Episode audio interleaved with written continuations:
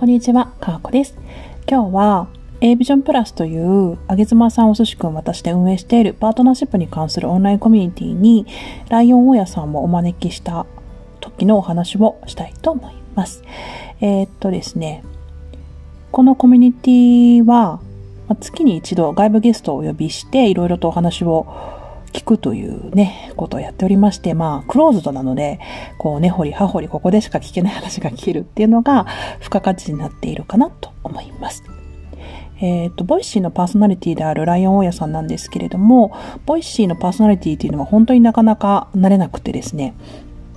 で、彼は、あの、リフォームリフォームの会社にお勤めなんですけれども、同時に大家さんもやっておられるということです。で、まあ、この組み合わせってなかなかないかなっていうふうに思うんですけれど、まあ、まあやろうと思えばね、できるかな。よっぽど家が好きな人なんだな、建築物が好きな人なんだなっていうふうに思うんですけれど、まあ、それにプラスして、こう、0円の空き家をね、リフォームして民泊にこう、するまでのストーリーを、こう発信されておられる方です。で、これがね、やっぱなかなかできないと思うんですよ。やっぱりこういう誰もやっていないようなチャレンジをするとか、こうエンターテインメントとしてこうやるっていうことがとてもお上手な方です。チャレンジャーというかね。えー、でもなんか失敗するかもしれないしとか、いや、お金ちょっとね、初期投資というかかかるしとか、いろいろ思ったらなかなかできないんですけれど、まあそれをね、突払ってやれちゃうっていうところが、まあすごい彼のかっこいいところかなっていうふうに思います。で、普段はそういった発信活動をされているので、まあ、パートナーシップの話なんていうのは、表ではしていないわけなんですけれど、あの、やっぱりね、あの、そういうエネルギッシュな、こう、ブワーっとね、やってやるで、みたいな、なんかそういう感じの方っ、やっぱりパートナーシップがうまくいってるんですよね。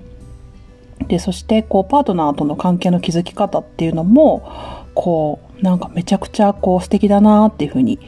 思いました。まあ彼は実は私とお仲間というか お仲間でしてですね。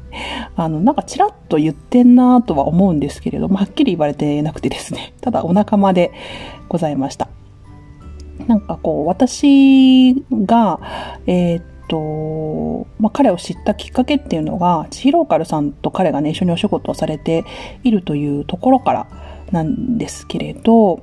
まあ、千尋からさんと私とライオン親さんの3人で12月にリアルでお会いをしております。で、そこで初めてお会いしたんですけど、こう第一印象が、まあ、もうなんかこうフィルターをかけずに言うと、あ、なんかすごく女性に満たしてもらってる感じの雰囲気のする男性だなっていうふうにすごく思ったんですよね。まあ、つまりはこうパートナーシップがうまくいってる方なんだろうなっていうふうに思ったんですね。で、まあ、彼はね、離婚をしているとはいえ、あの多分離婚する前からそういう、こう自分が何をして生きていくかとか、どういうことをして生きていくのが楽しいかみたいなこととしっかり向き合ってきていたんだろうなっていうふうに思いましたし、まあ、それがこう今ねすごく加速してこうブワーンとブワーンと花開いているのかなっていうふうに思います。でね、あの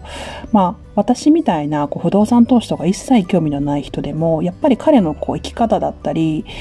うん、なんかそのストーリーの裏側を知ることでやっぱり彼のラジオを聞きたいなというふうに思ったりするような人って結構いると思うんですよね。特に女性はそういう感じあるんじゃないかなというふうに思うんですよ。で、なおかつ私はこうリアルでもうあのお会いをしていて、あの、千尋からさんとね、名古屋に降り立って、名古屋から三重県まで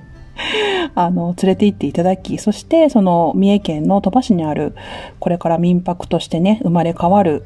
あの、古い物件を見させていただいたりなんかして、すごく私は、なんだろう、彼のことを応援したいなっていう気持ちがあって、今回もまあコミュニティにお招きしたわけなんですけれど、まあみんな彼の話を聞いてね、すっごいやっぱ彼のファンになって、こう応援したいみたいな気持ちがめちゃくちゃ湧いたみたいで、まあ私もすごくそれを見て嬉しかったですし、やっぱりすごくエネルギーの高い男性て、やっぱりみんなに応援されるし、すごいかっこいいなっていうふうに、あの、思われる方だなっていうふうに思いましたし、これは、ま、女性、男性問わずですけど、あの、応援したくなるような人だなっていうふうに思いました。あの、離婚するって不幸じゃないっていうことを私はずっとお伝えしたくてずっとこういう発信活動の軸を、まあ、バツイチ女っていうところに置いていたんですけれど、離婚してね、こう、ブワーンと爆発的に活躍できる人っていうのは多分離婚する前からいろんなことと向き合ってコツコツコツコツ自分を変えてきた方だと思うんですよね。で、その自分を高めて変えてきたことによって何か離婚のタイミングっていうのが来て、で、離婚っていう決断ができて、で、なおかつその後にこう飛躍的にこう、パーンとね、上がれるっていうか、こう、自分がこう、まあ、家庭だったり、婚姻関係だったり、いろんなことで、まあ、る意味できなかったことが、離婚をしたことによってね、できるというふうになった時のこの爆発たる、爆発力たるや、すごいと私は思いました。まあ私自身はね、やっぱ、うんと、それなりにそれなりにですよ。まあ自分なりにそれなりに離婚して、こう変わったなっていうふうに思ってはいるものの、やっぱりこう結婚生活の我慢度合いが結構高かったので、そんなに急にはね、爆発的にはやりたいことやってるぜみたいな感じにはなれないんですけれど、まあそのライオン大家さんのね、やってることとか、まあ生き様みたいなものに触れて、私もやっぱりなんか離婚して自分の人生を歩めているよってなんか言いたいと思ったし、なんかもっともっと頑張りたいなと単純に刺激を受けました。まあ、オンラインコミュニティの中にはね、まあ、いろいろな人生経験豊富な方がたくさんたくさんいらっしゃって、で、今ね、Now で、まあ、離婚どうしようかなとかで悩んでる人ももちろんいるんですけれど、まあ、彼のような、こう、離婚をして、もう、もっともっと輝けるというか自分のやりたいことにまっすぐに進んでいける方っていうのもいるんだよっていうことを、まあ、なんかこう彼の姿を通して私はなんか皆さんにこう知ってほしいなっていう思いがあのあって、まあ、彼をお呼びしたっていうところもあります。で、まあ、あとは単純にやっぱりこう、私みたいな人ってていうのは多分彼のラジオからするとターゲット層になると思うんですけど、田舎者で、こう不動産っていうのが、例えばおばあちゃん家とかがね、あの空き家になるけど、どうしよっかみたいなね、人って多いと思うんですよ。で、私はもう全然興味ないし、もう家とか売ってほしいなっていう あの、不動産とか残さなくていいからみたいな感じで、あの、思っちゃうようなタイプの人間なんですけど、まあ彼は多分その、お家とか、まあその建築物というのか建物というのかが多分すごく好きで、まあ多分そこに愛を持っているので、まあそうやってこう邪魔者扱いされちゃうようなことっていうのが多分きっと嫌で、まあそういうことに対してアプローチをしていきたいんだろうなっていうふうに思います。が、でもさ、自分の旦那さんがもう0円の空き家とかもらってきたら、もうマジで切れると思うんですよ。もらってくんじゃねえよって思うと思うんですよ。いらないから、みたいなね。ほっとそう思うと思うんですけれど、でもまあそうは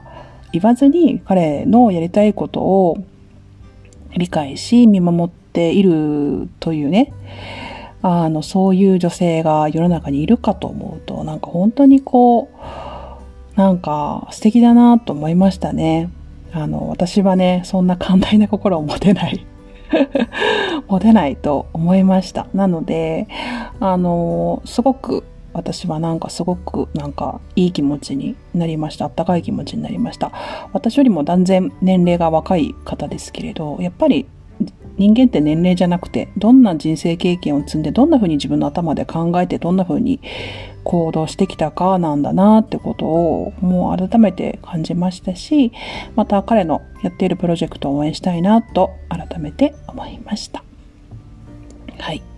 今日はこんな感じで 終わりたいと思います。今日も聞いていただきありがとうございました。かわこでした。さようなら。